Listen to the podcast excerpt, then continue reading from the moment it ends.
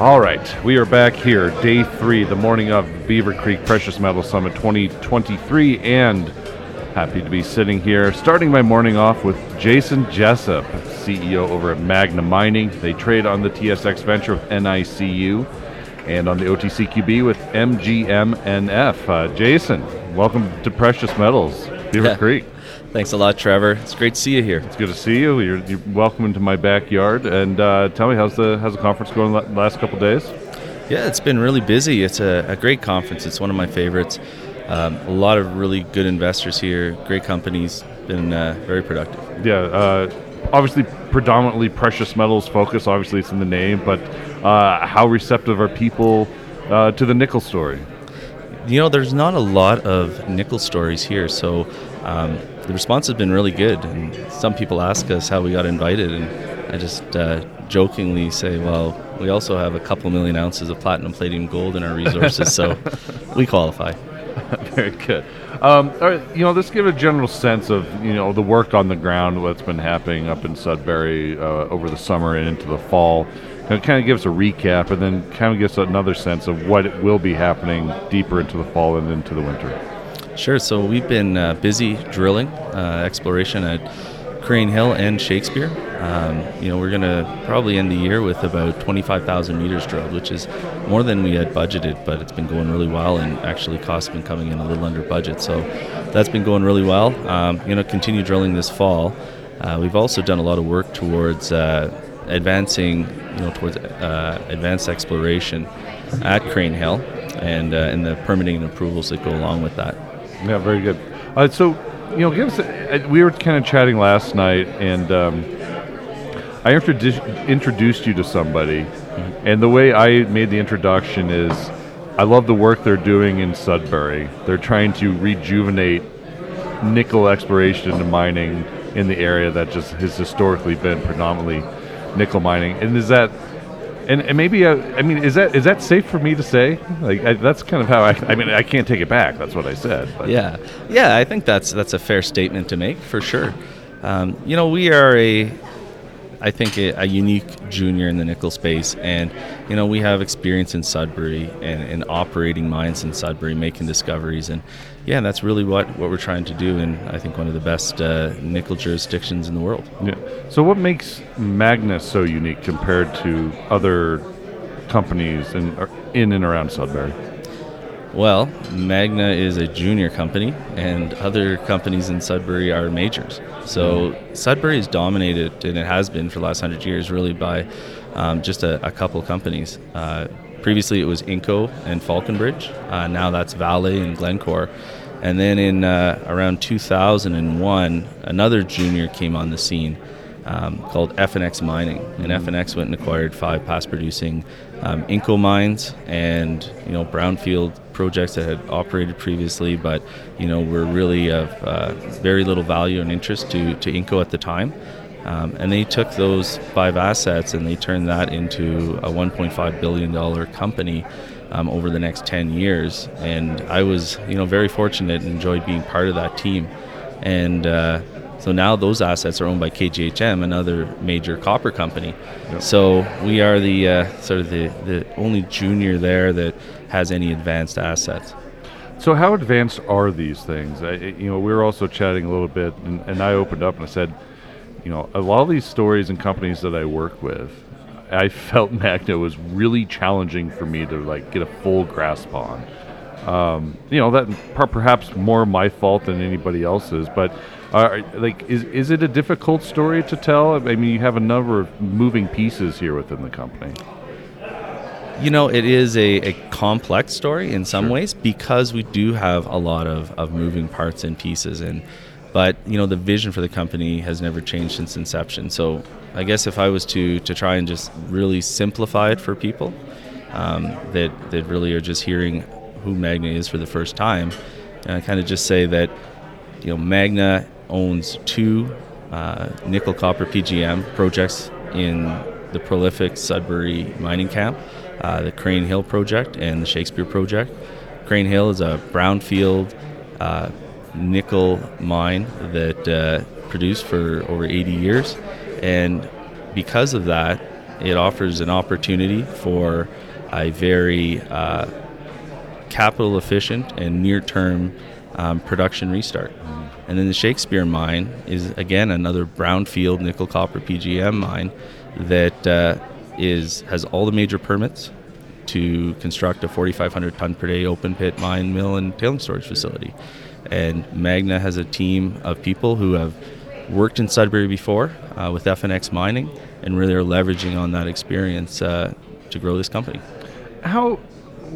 What is the timeline? What is the the runway here to get both those projects potentially back into production? And is that the strategy for Magna? Do you want to be, go back and and be the miner? Yeah, I definitely think there's there's a great opportunity for us to become the next nickel mining company in, in North America um, because of the assets we have and then the team we have.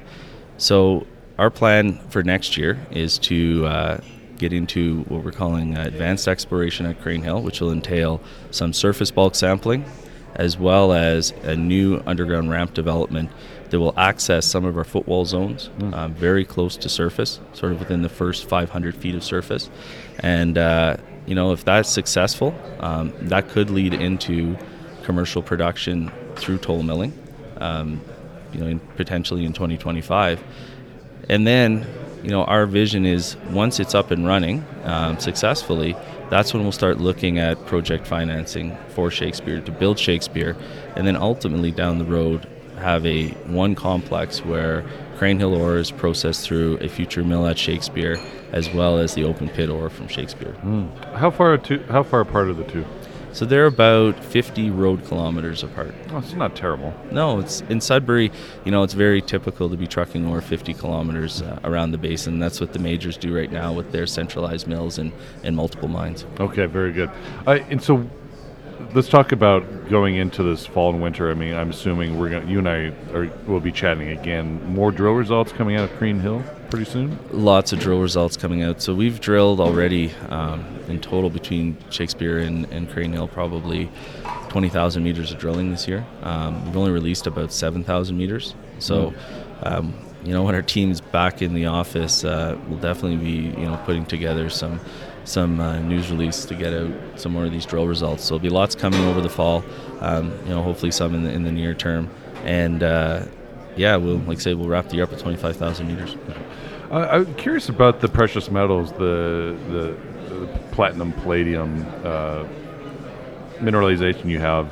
How does that? Is that pretty typical for this for mines around Sudbury to have those precious metals within their matrix?